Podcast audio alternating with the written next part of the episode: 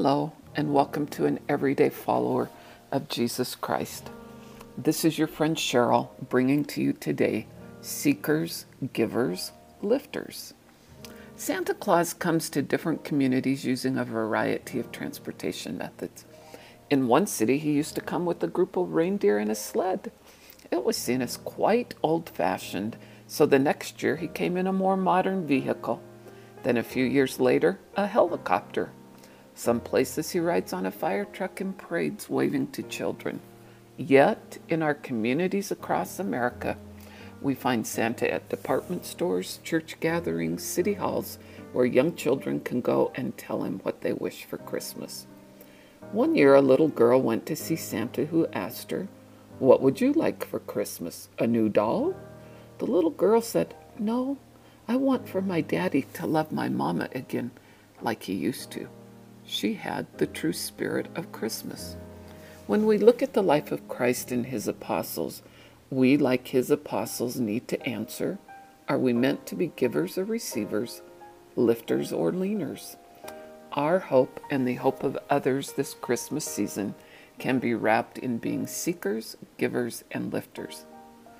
The Lord and his disciples were always lifting people up, not being leaners on others we find in the book of Acts the writing of a lame, writing about a lame man from birth seeking alms by the temple. Then Peter said, Silver and gold have I none, but such as I have give I thee.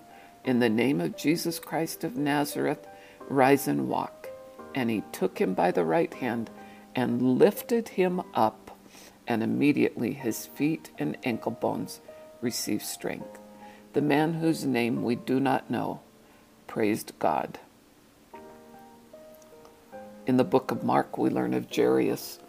Jairus said that his 12 year old daughter was very ill. He begged Jesus to come and bless her. He believed that Jesus could make her better. Jesus started to follow Jairus home, but he stopped to heal a woman.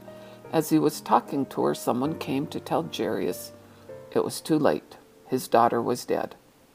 Jairus told Jesus not to be afraid, but to believe in him.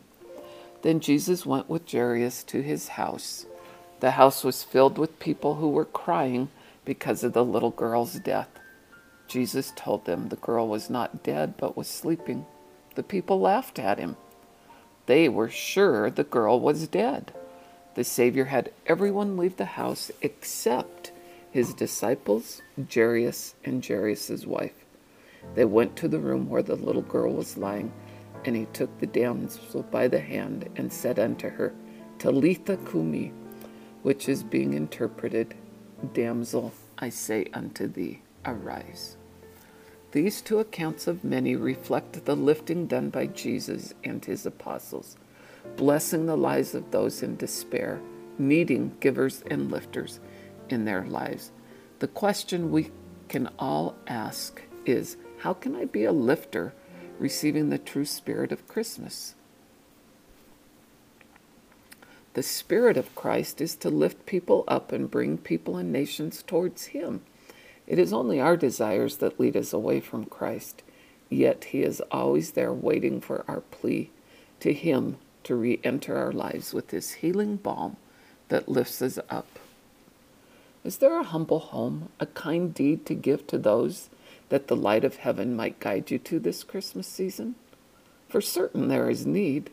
If we lift our eyes and look about for that opportunity to let our feet run towards those that need our giving and lifting, bringing the Spirit of Christ into their lives and into our lives, we will find it. A true story. The year 1950, around the 5th of December, when a man arrived at my home and he began to cry. In two weeks, my brother will arrive from Germany with his wife and children. He fought on the Russian front. Their home was bombed, but through his faith, he has lived and will now be here in America. There is an apartment in your area of the city where they will live. Could we go look at it?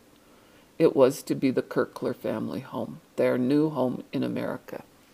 We went and ascended some iron stairs and entered the apartment. I didn't like what I saw. A 40 watt bulb hanging from a wire illuminated the large hole in the rug. The kitchen was most miser- the most miserable I'd ever seen. The cupboard doors were all open, not a can of food anywhere. The ancient stove with a refrigerator, older yet, the icebox type, where you put ice and a little drain. The brother with me stated, It isn't much, but far better than Germany. The man returned to his home. I couldn't sleep that night. The next Sunday, I spoke with a group of our church members about the apartment. None of us would want to live there, but we would allow our brothers and sisters to live there. A man said, Did you say inadequately lighted with appliances badly worn? I am an electrical contractor. Would you allow us to rewire the apartment? I have suppliers who I buy hundreds of appliances from. Would you allow them to donate new kitchen appliances? Another added, I'm in the floor covering business. Did you say there was a hole in the rug? Would you let me get carpet and linoleum donated? Another chimed in, I am a painting contractor. Did you say the wallpaper peeling and woodwork needed repainted? Could we undertake that? The women's president said, I can't get out of my mind the empty cupboard sh- shelves. Would you let us fill them? Another stated, There are young people who desire blessings. Are there young people in this family? I replied, Yes. Well, I believe our children would each like to donate a gift to this family. Two weeks went by as if it was one day. The man returned with his brother Hans. He stood there a little frightened. Frightened. I had been his enemy just five years earlier as I served in the Navy during World War II. You could tell his little wife had prayed weeks, months, years for her husband's safety.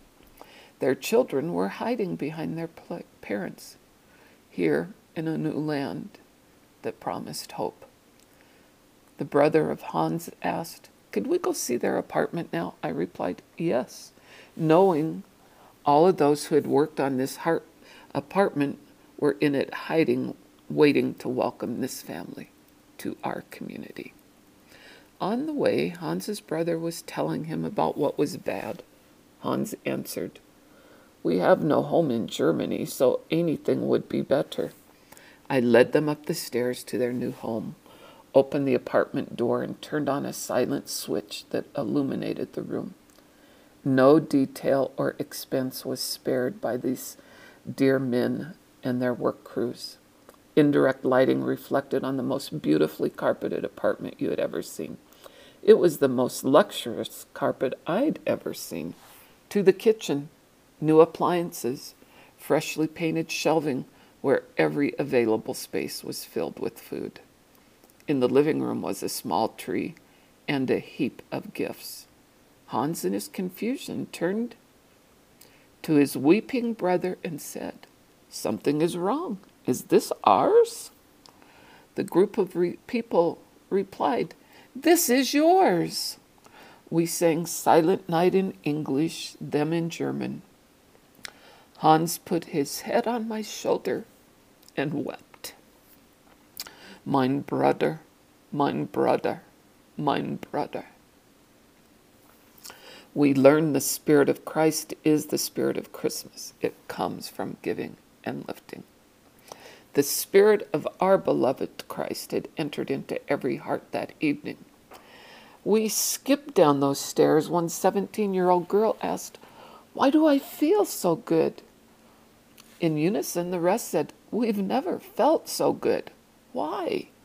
The Saviour's words Inasmuch as ye have done it unto the least of these, ye have done it unto me. We had all become givers, lifters, and seekers of the spirit of Christmas. In the third verse of O Little Town of Bethlehem, we find the Savior's words exemplified. How silently, how silently the wondrous gift is given, so God imparts to human hearts the blessings of his heaven. He has promised each of us, My spirit shall be in your heart, my holy angels round about to lift you up. This Christmas, may we remember the real spirit of Christmas is the Spirit of Christ. Today is a good day for us to be seekers of that Spirit and be givers and lifters to those with greater needs. Won't you join me? Until next time, God be with you.